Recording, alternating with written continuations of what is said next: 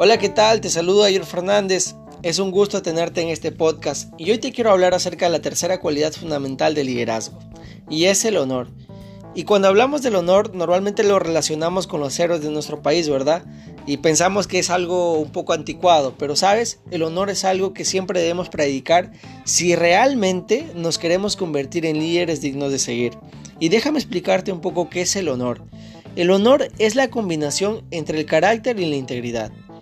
Supongamos que tú vas por la calle y de pronto ves que un grupo de personas está insultando a un joven, y tú, al ver esa experiencia, vas a tu casa y le cuentas a tu amigo, a un familiar cercano, y le dices: mira, hoy me encontré con esta situación en la calle donde un grupo de personas estaba insultando a un joven, pero sabes, yo no lo insulté, yo no hice nada al respecto.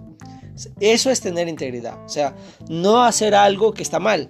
Pero ¿qué es tener carácter?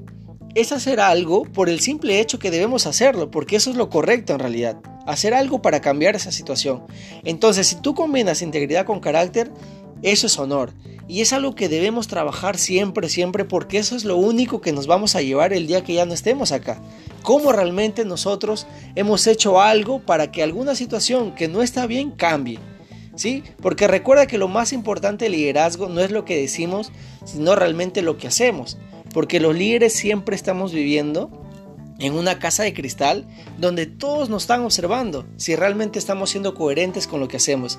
Y recuerda que tenemos que tener el coraje y la sabiduría para siempre hacer lo que es correcto, independientemente si nos encontramos al borde de una situación, tener claro cuáles son nuestros valores para así no caer en esa zanja que posiblemente pueda hundir toda tu trayectoria, porque recuerda que solamente una situación o algo tan pequeño puede destruir todo ese castillo que tú has ido construyendo.